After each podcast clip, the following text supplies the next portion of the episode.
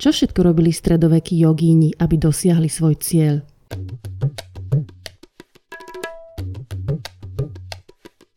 V tejto epizóde preberieme množstvo tém spadajúcich pod široký pojem Hatha yoga, ktorý ale zahrňa celú škálu techník a postupov, třeba sedí a obklopený hořícíma kravskýma lejnama a na zářivým indickém slunci uprostřed dne a medituje ještě s, jako s hořícím lejnem na hlavě.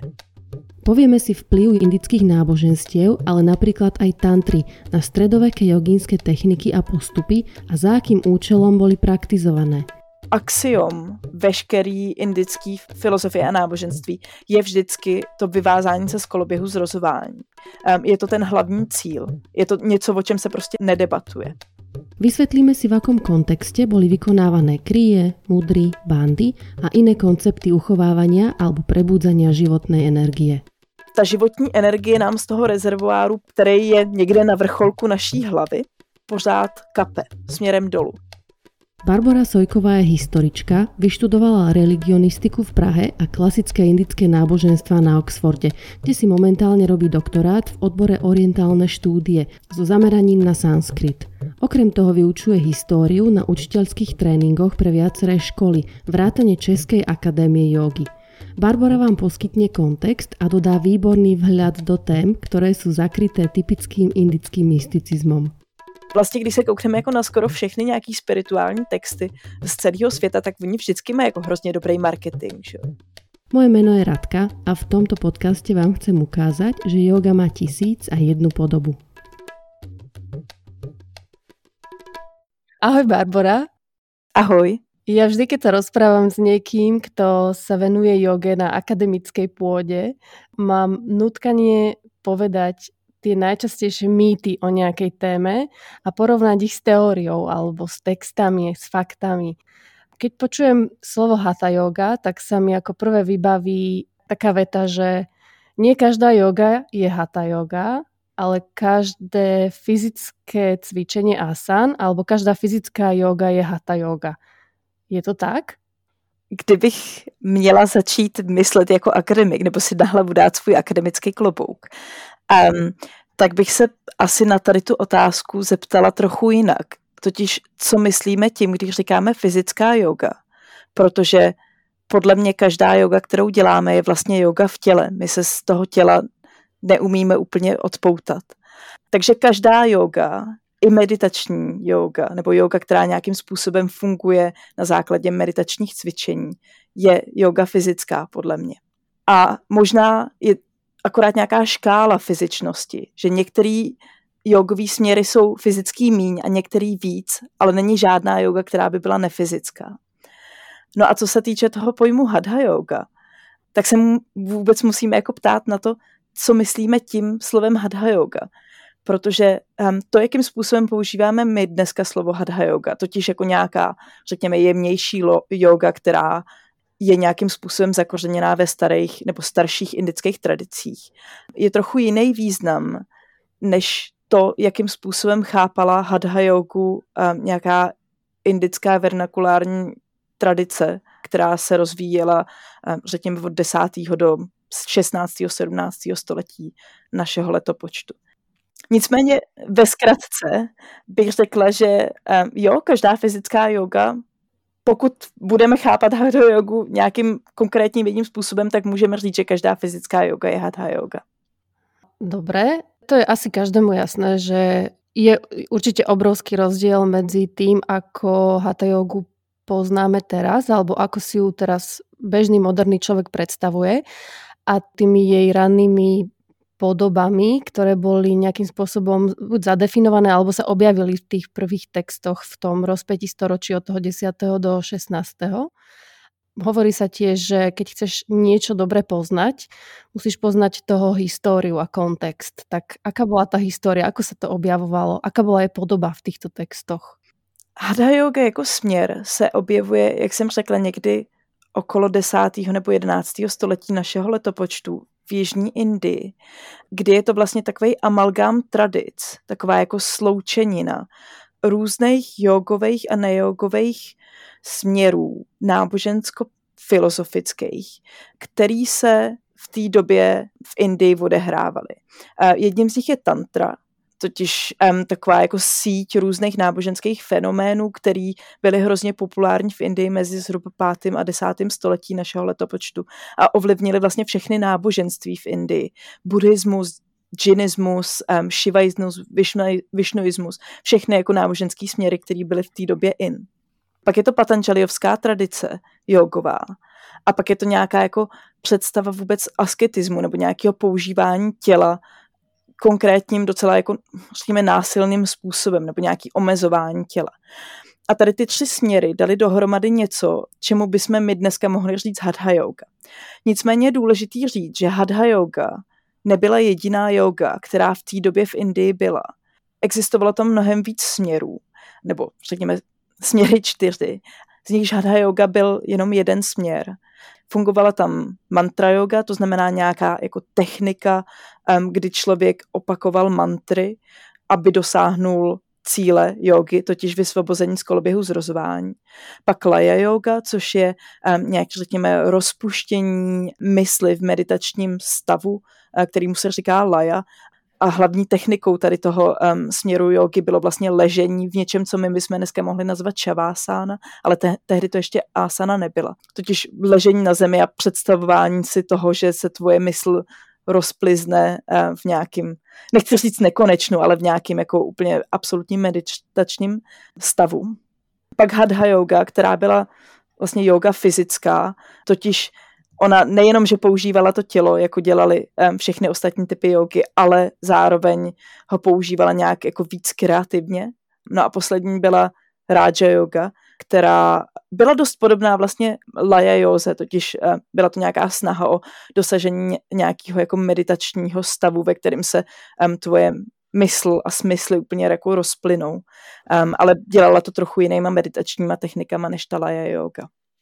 Takže Hadha yoga nebyla jediný směr, i když nám se to dneska tak může zdát a některý lidi pro všechny tady ty středověké jogy vlastně používají ten pojem hadha.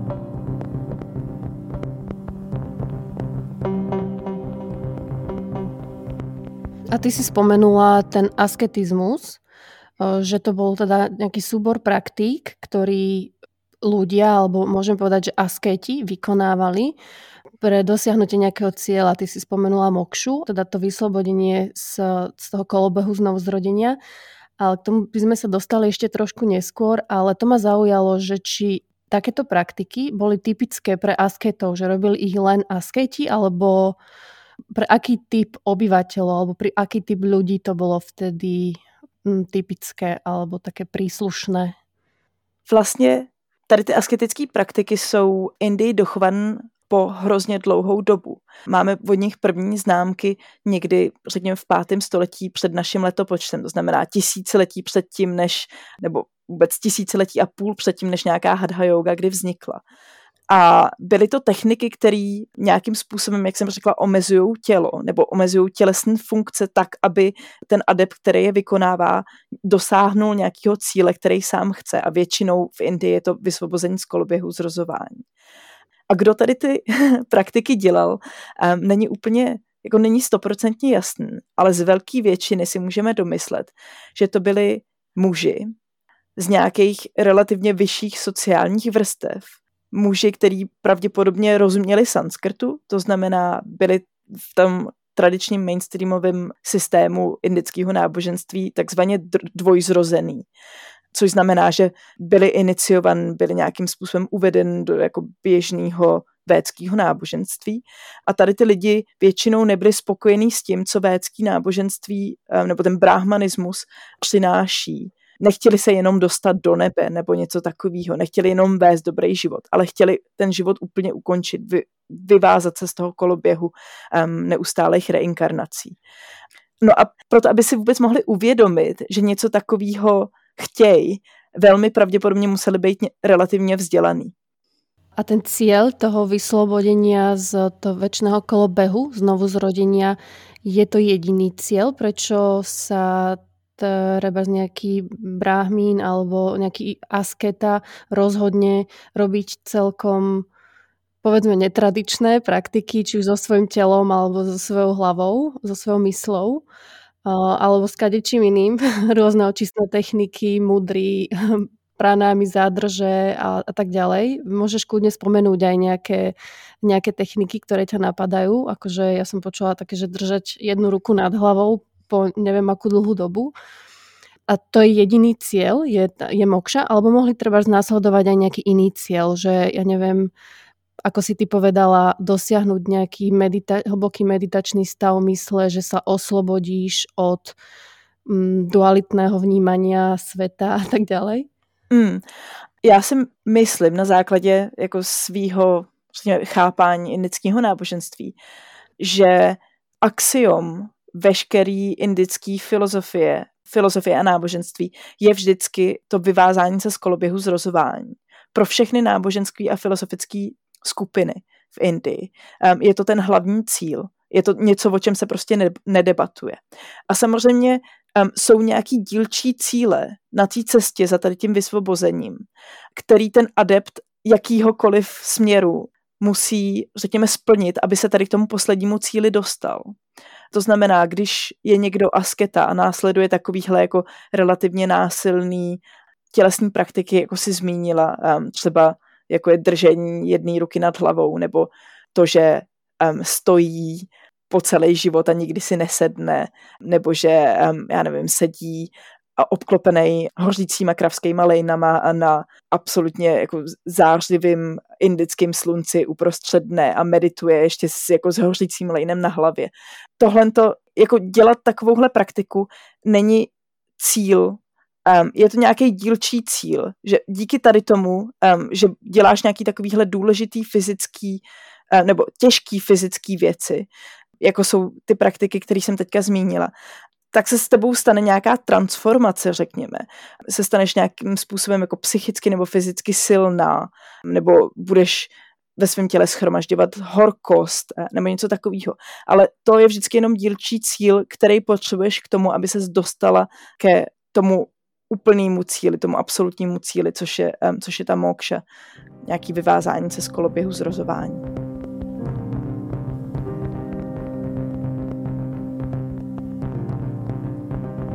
A teraz filozofická otázka. Prečo sa chcú oslobodiť z tohto kolobehu znovu zrodenia? Lebo ja sa to len snažím pochopiť, že u nás v našej európskej alebo západnej kultúre skôr dominuje to narratívum, že život je dar a máme si ho užiť a je krásny. A smrť je potom niečo, čo ako keby celý život sa toho, tomu bránime a, a je, to, je to stále aj trochu tabuizovaná téma. A, a v tejto kultúre je to naopak, že teda chcú sa vyslobodiť z toho znovu zrodenia. Tak prečo to tak je? Přesně tak, my máme tady na západě nějakou představu, že jako eh, smrt, smrt je nežádoucí a všichni bychom chtěli být nesmrtelní nejlíp a zůstat všichni um, věčně mladí. Nicméně um, ten indický pohled na to je úplně opačný. A, a řekněme, není to pohled jako většin lidí, není to tak, že přijedete do Indie a každý vám bude chtít říkat, já se chci vysvobodit z koloběhu zrozování. Ono to je nějaký názor jako filozofie nebo nějaký jako elitní třídy lidí, kteří o určitých věcech přemýšlejí. Nicméně tady ten názor je postavený na tom, že všechno, co v životě zažíváme, je v posledku strast nebo v posledku, posledku nějaká útrapa. Že i to, co nám přináší radost, není stálý a za chvíli to ztratíme, nebo ztratíme tu radost, kterou nám to přineslo. Že všechno vlastně ve finále se stlačí jenom k tomu, že bude nějaký smutek nebo bude nějaká strast. To mi veľmi pripomína buddhizmus ako náboženstvo, že, že všetko je utrpenie a aj presne to, ako si povedala, že niečo, čo mi momentálne spôsobuje radosť, je v konečnom dôsledku utrpenie, lebo zároveň je prítomný aj strach, že o to prídem, alebo že to pominie. Přesně tak. Um, tohle to Tahle ta představa toho, že to pomine, je pro všechny náboženství Indie a nejen buddhismus, ale i pro hinduismus vlastně úplně klíčová. Um, to, že se všechny věci neustále proměňují a není nic jako naprosto stálýho. A tady ta nestálost všech elementů je něco, co přináší tu strast a co přináší to, že um, prostě na světě nám nikdy nebude dobře. Mm-hmm. Buddhismus tady to do, dosa, jako dotáhnul do největšího extrému, ale v určitým nějakých jako minimálních podobách um, je to nalezitelný i v jiných um, náboženských tradicích Indie. A konec koncov buddhizmus tiež je pôvodca, e, že teda v buddhizme tiež vieme nájsť korene jogy, že nie je to ako je také populárne, populárne, populárna viera, popular belief, neviem ako som to preložila, aby to znelo dobre, že, že teda yoga pochádza z hinduizmu alebo je prepletená s hinduizmom. Jo, um, je to přesně tak, um, že my máme uh, na západě um, většinou představu, že yoga um, se rovná hinduismus, ale to je vlastně spíš nějaký jako nějaký vývoj um, jogy v 19. a 20. století. Předtím byla yoga takové jako řekněme, taková síť věcí, síť různých nábožensko-sociálně um, filozofických fenoménů, který um, se dali adaptovat na velkou spoustu náboženských směrů. Takže máme třeba texty hadha který um, mluví o asanách a takovýchhle dalších věcech, kterými máme pocit, že jsou hinduistický, který jsou psan v perštině a v arabštině a jsou uh, adaptovan na islámský kontext um, severní Indie.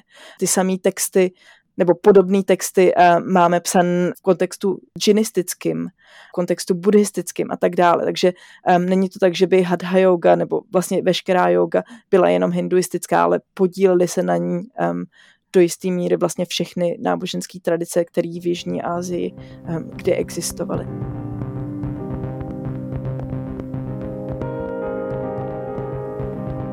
Ta nálepka, kterou bychom mohli někomu dát, že jogín, tak ktorému typu človeku viac prislucha táto nálepka, že je to teda niekto, nejaký asketa, nejaký muž e, s dredmi, sype na seba prach a teda robí rôzne, rôzne podivuhodné cvičenia alebo podivuhodné praktiky, aby niečo dosiahol, čo si stanovil, alebo je to stúpenec nejakej línie jogovej, teda má nejakého gurua a teda do tej linie bol nejakým spôsobom zasvetený a následuje jeho školu.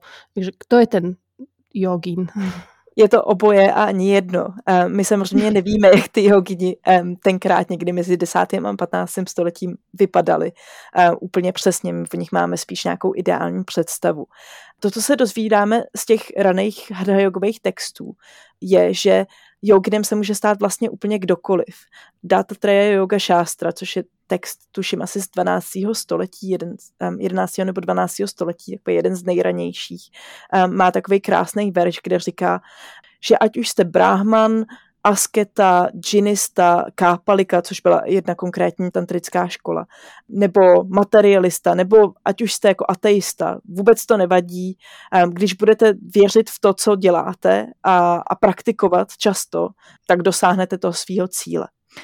Některé texty dokonce tvrdí, že jogu můžou dělat i ženy uh, nebo lidi z nízkých sociálních vrstev. Něco, čemu bychom my trochu hanlivě v češtině řekli nedotknutelný což je uh, politický výraz, který už se dneska moc nepoužívá. Uh, dálitové bychom měli říct správně. Takže jogu v podstatě může dělat kdokoliv. Musí do ní být určitým způsobem uvedený, um, jak jsi zmínila gurua, tak to je rozhodně důležitý um, prvek jogový praxe. Um, totiž každý má nějakého svého učitele, okolo něj vzniká pravděpodobně nějaká jako škola, nějaká komunita žáků. No a jak vypadaly přesně, to úplně nevíme. Velmi pravděpodobně žili někde opuštěný uh, v nějakých jeskyních, takže asi nebyli moc čistý. Dredy možná taky měli v různých pozdějších joginech víme, že nosili, já nevím, třeba konkrétní typy naušnic nebo různý typy takových jako přívěsků, roh jednoho konkrétního druhu antilopy, která v Indii žije. Takže máme nějaký jako vizuální řekněme, klíče k tomu, jak bychom jogina mohli poznat. Nicméně jsou to spíš takové jako ideální zobrazení. A aké praktiky teda můžeme povedať, že jsou, že jsou typické pre hatha jogu? Hatha yoga zejména v takovém jako nejklasičtějším manuálu, který máme dochovaný, což je um, Svátvarámova um, Hadha Yoga Pradipika z 14. až 15. století, nám vypočítává techniky, který uh, Hadha Yoga používá tradičně. Začíná to asanama, pak je to pranayama, totiž dechový cvičení, který zároveň zahrnují i kumbhaky, totiž zádrže dechu, včetně takových věcí, jako jsou různé očisty, totiž um, klistýry, očisty nosu, um, slzných kanálků a tak dále. Pak mudry a úplně poslední je technika, který se říká náda, totiž naslouchání nějakým vnitřním zvukům. A všechny tady ty věci se jakoby postupně stavějí k tomu, aby se člověk dostal do nějakého úplně závěrečného myšlenkového stavu, který se mu se říká samádhy a v momentě, kdy se dostane tady do toho stavu, tak je připravený na to, aby um, se vyvázal z toho koloběhu zrozování.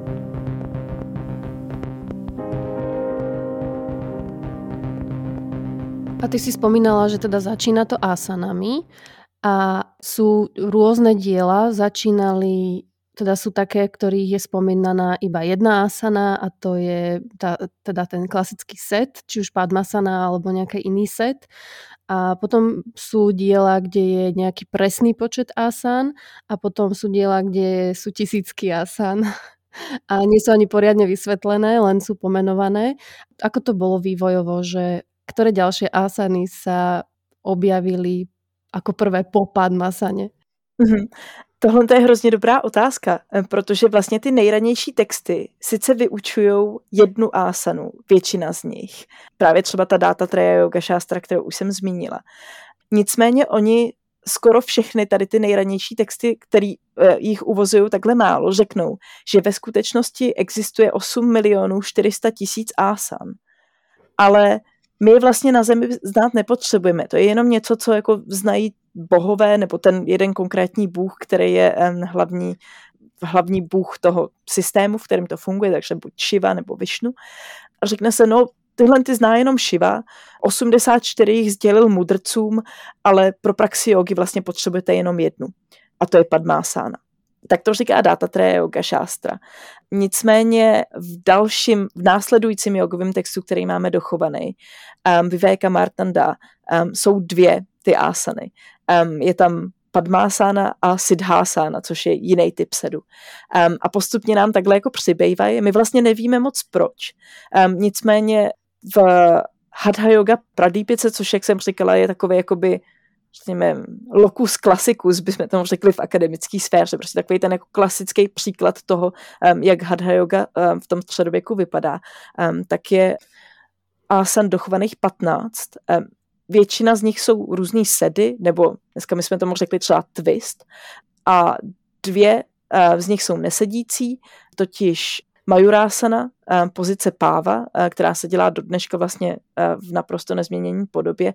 Je to balanční pozice na rukou. A druhá z nich je pozice, která se taky jmenuje po ptákovi, totiž pozice kohouta, kukutásana, což je vlastně plný lotos a těma dírama mezi pod kolenama si člověk provlíkne ruce a balancuje, balancuje na rukou zase. Takže to jsou dvě nejranější pozice, které známe, že by nebyly sedící a které se nám takhle v hrajoze um, objevují. Nicméně, čím blíž jdeme 20. století nebo 21. století, tak se ty asany jako množej a množej až v tom, řekněme, takovým nejposlednějším textu, který bychom ke klasickým um, Joze mohli přiřadit, um, totiž Hadha Pyasa Padhaty, což je text, který pravděpodobně inspiroval Krishna Máčarju. Jich nacházíme asi 122, 112, pardon, 122 jejich ve Šrý Tatvanidhi, um, což je přebásnění um, Hadha Pyasa Padhaty. Takže vidíme, že se to takhle jako natahuje, ale furt jich nemáme těch 8 milionů 400 tisíc. Chvála Bohu. Ty si spomínala Majurásanu a Kukutásanu, ale to doufám neboli pozície, v ktorých sa malo meditovať. No my to vlastně moc nevíme. My nevíme, jak dlouho v nich, eh, v nich ty adepti spočívali některé ty pozice velmi pravděpodobně byly pozice meditační, jako byla um, Padmásana nebo Siddhásana. Uh, nicméně Hadha Yoga Pradipika nám říká, že ta meditace není jako jediným důvodem, proč uh, nějaký fyzický pozice dělat. Ona tvrdí, že asany jsou dobrý i proto, aby jsme získali nějakou fyzickou sílu, aby jsme očistili svoje vlastní tělo um, pro nějakou terapii nebo pro um, zbavení se jako nemocí. Takže tady ty řekněme, balanční pozice eh, bychom mohli chápat ne jako meditační, ale spíš jako nějaký takovýhle silový pozice, který toho adepta, který by jinak jako celý den seděl někde v jeskyni a meditoval, tak ho trochu jako probudili velmi pravděpodobně a připravili ho na tu jako důležitou meditační praxi. A je to tak, že v týchto hatha jogových textoch častokrát sa stretneš pri opise týchto asán opisujú sa ich účinky a trošičku sa tak keby preháňa, že sa povie, že a teraz keď bude učenec robiť toto a toto po takú a takú dobu, tak si očistí e, všetky nečistoty z tela, alebo tak budú všetky zmysly vyostrené, alebo zbaví sa šedín, alebo už čokoľvek, alebo bude väčšine silný a tak ďalej ako prvé by sa mi žiadalo sa pýtať, že naozaj je to tak? Alebo skôr je to špecifikum toho jazyka, špecifikum sanskritu alebo špecifikum tej doby? Nevím, jestli je to úplně tak, protože já dělám asany každý den a, jsem nějak šedivější a šedivější a vrásek mi přibývá, takže um, podle mě je to, je to obojí. Um, jednak specifikum toho konkrétního jako žánru jogových textů vlastně, když se koukneme jako na skoro všechny nějaký spirituální texty z celého světa, tak oni vždycky mají jako hrozně dobrý marketing. Že? Potřebují nějakým způsobem přilákat uchazeče nebo nějaký adepty na to, aby se ta jejich škola jako rozrůstala. A tohle to známe nejen z Indie, ale ze spousta, um, já nevím, z katolicismu, že? Ze, ze spousta dalších náboženských sfér, kde ty texty jako naslibovávají spoustu věcí, které my nevíme, jestli se jako přihodějí nebo nepřihodějí. Sanskrt v tom rozhodně hraje taky svoji roli, když člověk čte nějaký jako nenáboženský sanskrtský texty, různé eposy a, a, a literaturu, um, tak sanskrt má jako velký, velkou zálibu v tom um, zveličovat takže když třeba člověk třeba čte různý dramata, tak tam, já nevím, tam jsou jako tisícovky a tisícovky slonů všude. Je jasný, že prostě v Indii nikdy takový velký, já, já nevím, tisícovky slonů nebyly, že? nebo um, že z nebe padají, eh, já nevím, zlatý poupátka a takovýhle věci. Prostě sanskrt, jako sanskrtská literární tradice má zveličování velmi ráda a proto se to podle mě objevuje um, do jisté míry i v jogových textech.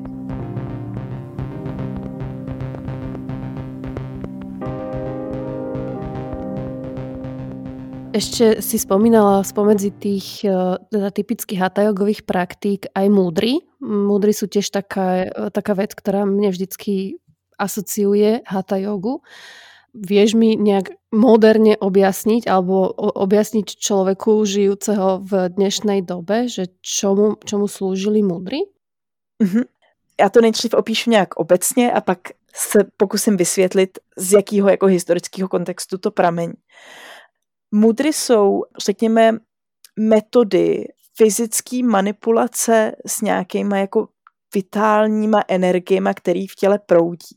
A tady ta představa vitální energie nebo nějaký živoucí řekněme, tekutiny, která proudí v těle, um, není specificky hadha yogová, ale je to něco, co hadha yoga přebírá z tantry, um, z té, řekněme, z toho jako velkého módního amalgámu tradic, který postihly Indii mezi 5. a 10. století našeho letopočtu. A tantře byla taková představa, že kromě toho jako fyzického těla, který máme, eh, je i nějaký tělo jemnohmotný, který je vytvořený z tady té životní energie, živoucí energie, která může mít spoustu názvů, ať je to prána, ať je to um, bindu, semeno, cokoliv um, dalšího. Může to být třeba hamsa, což je jiný eh, jméno pro husu v sanskrtu. Teda nějaká představa, že máme nějaký jemnohmotné tělo, ve kterém proudí tady ta životní energie pomocí takzvaných nádí, což jsou takový kanály, který, eh, kterýma proudí nejenom dech, ale um, i další věci tělem.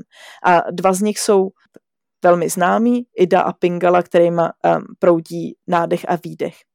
No a je nějaká představa, že k tomu, aby se adept v hadhajoze vůbec jako dobral k tomu, aby mohl přemýšlet o um, vysvobození z koloběhu zrozování, tak se potřebuje nějakým způsobem vypořádat tady s tím jedno, jemnohmotným tělem.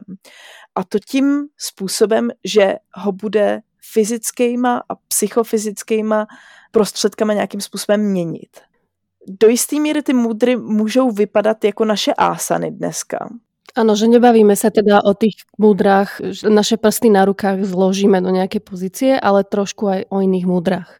Přesně tak. V tomhletom kontextu, když říkám, že je to fyzická metoda, um, tak je to metoda, kdy jako zapojíme fakt celé tělo. Nejznámější mudra, um, nebo ta nejpoužívanější v hanajogových textech se jmenuje Mahamudra a vypadá pro uh, posluchače, který jsou uh, zběhlí v aštance, vypadá jako Janu Shirshasana.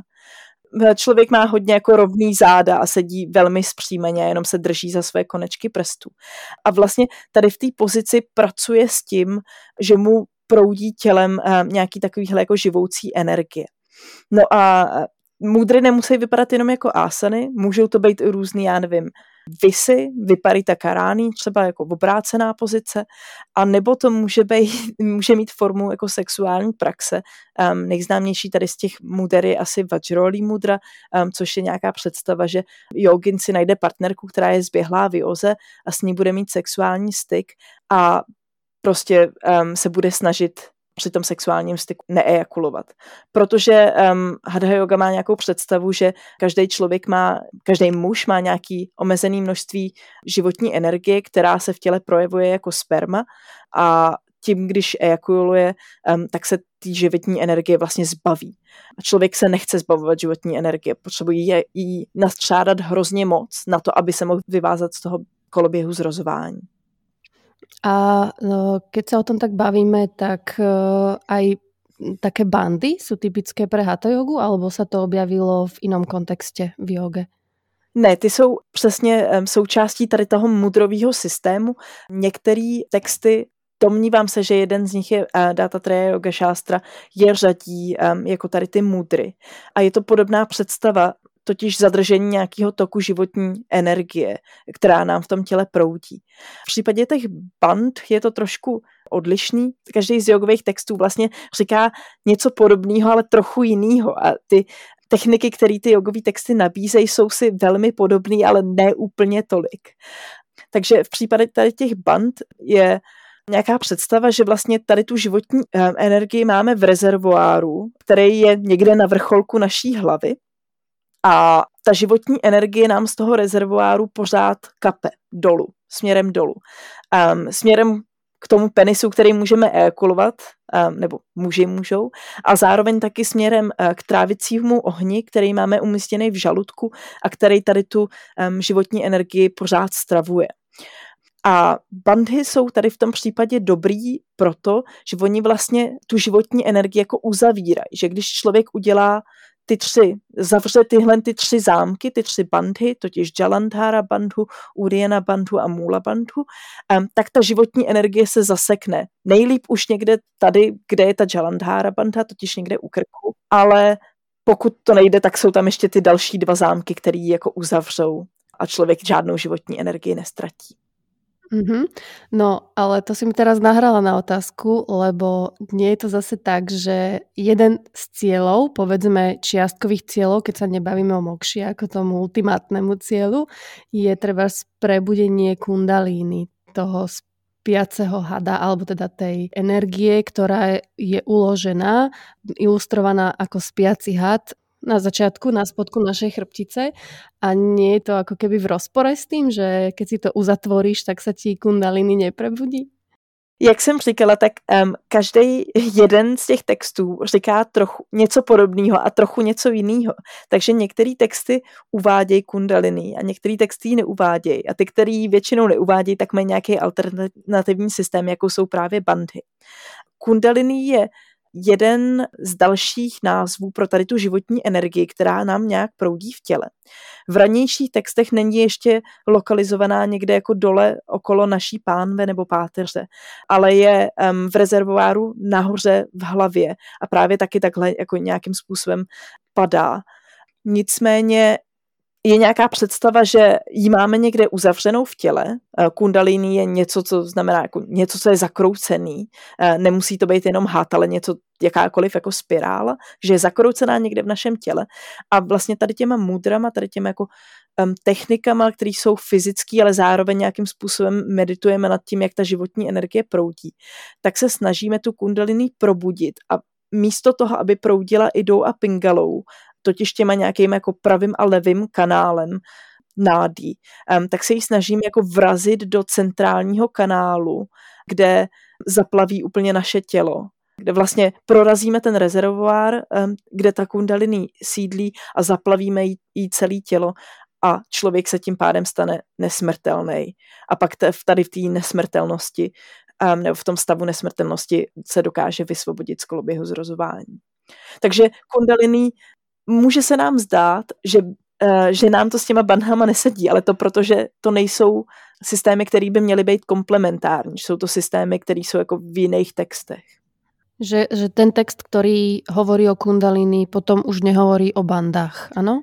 Většinou ne. A, a nebo je to na sebe nějak našroubované, takže to funguje. Mm-hmm. No, konečně si mi vniesla světlo do tohto, lebo je to fakt velmi metuce. Já mám pocit, že, že to je vlastně něco, co o hadhajoze není úplně jako známý v nějakým neakademickém kontextu. Totiž, že my máme jako nějakou představu, že Hatha Yoga je úplně ucelený systém, který byl v každém textu úplně stejný. Ale tak to není. Nebo možná to tak je u Svátvarámy, u v Hatha Yoga Pradípice, která je vlastně jako encyklopedie nebo nějaký amalgá, nějaká složení na všech těch Hatha Yogových tradic. Ale před Svátmarámu každá ta jednotlivá škola si říkala něco trochu jiného a neměli nějaký jako ucelený systém, nějakou strukturu. Prostě každá to dělala tak, jak chtěla, řekněme.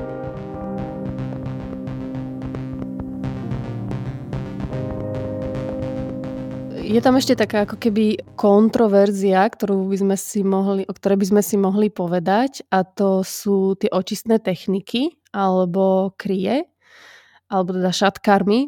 My sme sa tiež bavili, že áno, ja si predstavujem, že mali slúžiť tiež k zdraviu tela alebo k príprave tela na nejaké či už vyššie stavy alebo na meditáciu. Na druhej strane viem, že mali aj svojich kritikov ako keby a neboli doporučované pre všetkých, lebo tam už bola skôr braný do, v ohľad tá terapia, že, že to boli skôr predpisované nejakým pacientom na nejaké konkrétne problémy. Já mám pocit, že ta kritika je hlavně kritika um, 20. století. Vím, že jeden z velkých kritiků byl um, Krishnamacharya, um, který se právě snažil um, o to, aby yoga byla co nejvíc terapeutická. Říkal, že vlastně ta tradice v tomto případě um, nemusí být následovaná úplně každým, že pro některý lidi to nebude dobrý, když budou dělat velký klistýry nebo něco takového.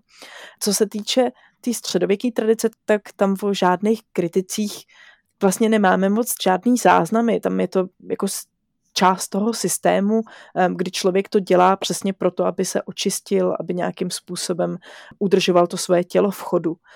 A vlastně, když se na, na všechny ty systémy, nebo na, na všechny ty jednotlivé prvky tady toho systému šatkarma nebo kriya, kriya vlastně znamená akorát činnost.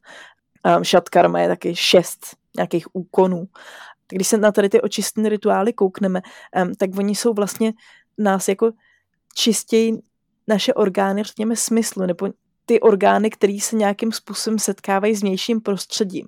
Takže čistěji nám to, jakým způsobem se nám dostává eh, do těla jídlo a zase z něj vychází. Čistěji naše oči, náš nos, prostě to, jakým způsobem my se zaobíráme s světem tam venku, což velmi podle mě ukazuje na to, jakým způsobem si ty jogini měli představu o tom svým těle jakožto o nějakým uzavřeném systému, který musel být od toho vnějšího světa, který nebyl, řekněme, posvátný, musel být ten jejich systém toho vlastního těla um, nějakým způsobem neustále očišťovaný, aby, aby mohli fungovat.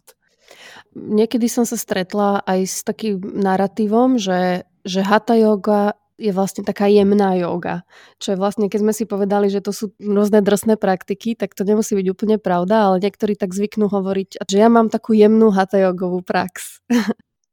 No, on vlastně i ten samotný název hadha znamená násilí, že V sanskrtu. A nie mesiac a slnko, hej? Um, to je, já jsem si dneska dělala rešerši toho, um, jestli vůbec um, tady ten název, to um, H plus H, že je slunce a měsíc a yoga je jejich sjednocení, tak jestli to má vlastně nějaký um, historický kontext a opravdu má. Poprvé se to objevuje někdy ve 14. století v textu, který se říká, kterýmu se říká yoga bija, že tam se fakt řekne, že H je slunce, Tcha je měsíc. Ale musí to být pravděpodobně jako um, tady ta představa nějakým způsobem ještě starší, že se to objevuje úplně v prvním textu, který vyučuje um, hadhayogové techniky, totiž v Amarta Siddhi někdy v 11. století, kdy se řekne, že yoga je sjednocení slunce a měsíce. Tam se neobjevuje to slovo hadha, ale tady to jako sjednocení nějakých dvou protikladů uh, dne a noci uh, je tam dost jasný. Nicméně to slovo hadha jako když ho nevezmeme nějak ezotericky rozdělen na ty dvě slabiky, tak znamená úsilí a násilí. Není to nic jemného. Bylo to velmi pravděpodobně slovo, kterým ty hadha joginy označovaly jejich řekněme, nepřátelé eh, nebo nějaký jako konkurenti na té jogové cestě, který je chtěli zdiskreditovat velmi pravděpodobně. A, a říkali, no jo, to jsou ty, kteří dělají ty násilné fyzické věci. Um, a prostě jim to zůstalo. A sami hadhajogini v těch textech říkají, pořád se tam říká, tohle to můžete dělat, ale šanajhi, šanajhi, jako jemně, jemně. Um, takže uh, je tam takový jako velký kontrast toho, že to znamená yoga, která je dělaná s úsilím, ale v těch samotných textech se říká, no ale dělejte to všechno jako hezky jemně.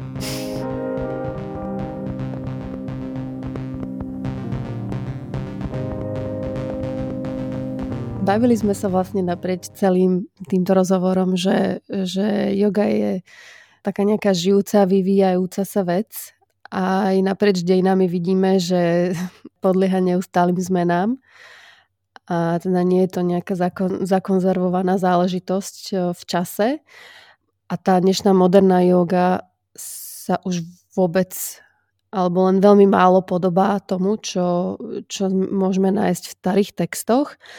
A moja otázka smeruje potom do budúcnosti. Aké si myslíš, že ešte môže nadobudnúť trendy yoga, alebo kam sa ešte môže ďalej vyvinúť?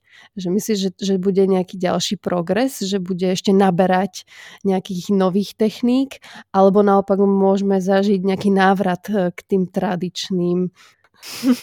to je dobrá otázka, na kterou já bohužel nemám odpověď myslím, že Mark Singleton, který napsal takovou tu slavnou knížku Yoga Body um, o tom, jak, uh, jakým způsobem se dostal vlastně yoga na západ, tak teďka píše další knížku o tom, jak bude vypadat yoga v budoucnosti, nebo co to vlastně yoga znamená teďka ve 21. století. Tak myslím, že tam bude hodně odpovědí na tvoji otázku. Já mám pocit, že um, to, kam se yoga míří teď, nebo minimálně v té jako mojí sociální bublině je taková snaha o to, aby yoga byla dostupná úplně všem a minimálně z toho, co já sleduju na Instagramu a já si jako hodně kurátoruju to, co, to, co chci sledovat, tak takový jako odskok od velkých, takových těch jako sexy vypadajících ásan, jako jsou různý záklony a já nevím, roštěpy. A, tak podle mě se tohle to teďka jako začíná vytrácet a že to, co, to, co vidím já dneska, um, je prostě nějaká snaha o to, aby asany nebo aby ta fyzická yoga byla dostupná úplně všem a nějaká snaha to, že každý neudělá takovýhle veliký záklon. A tak proč bychom to měli nabízet jako to, co uh, nám přináší yoga? Proč bychom nemohli nabízet nějaké jako něco, co je dostupnější a co je lepší vlastně pro všechny gendry, všechny rasy, um, všechny sociální skupiny. A pokud je to opravdu tak, tak bych byla hrozně ráda, kdyby se yoga vyvíjela tady tím způsobem, nějaká, kdyby se demokratizovala a nějakým způsobem otvírala, protože spousta, co toho může yoga přinést lidem. A nejsou to jenom jako um, bombastický ásany. Je to jako nějaká možnost žít život pořádně, ať už to znamená cokoliv.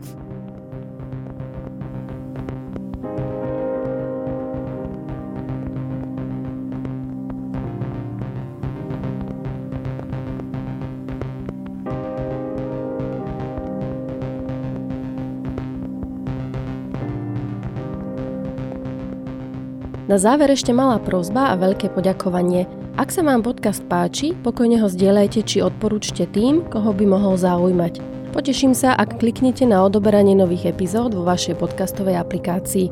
Nápady na novú tému či hostia mi môžete poslať cez môj Instagram na rdk počiarkovník yoga. Ďakujem za počúvanie.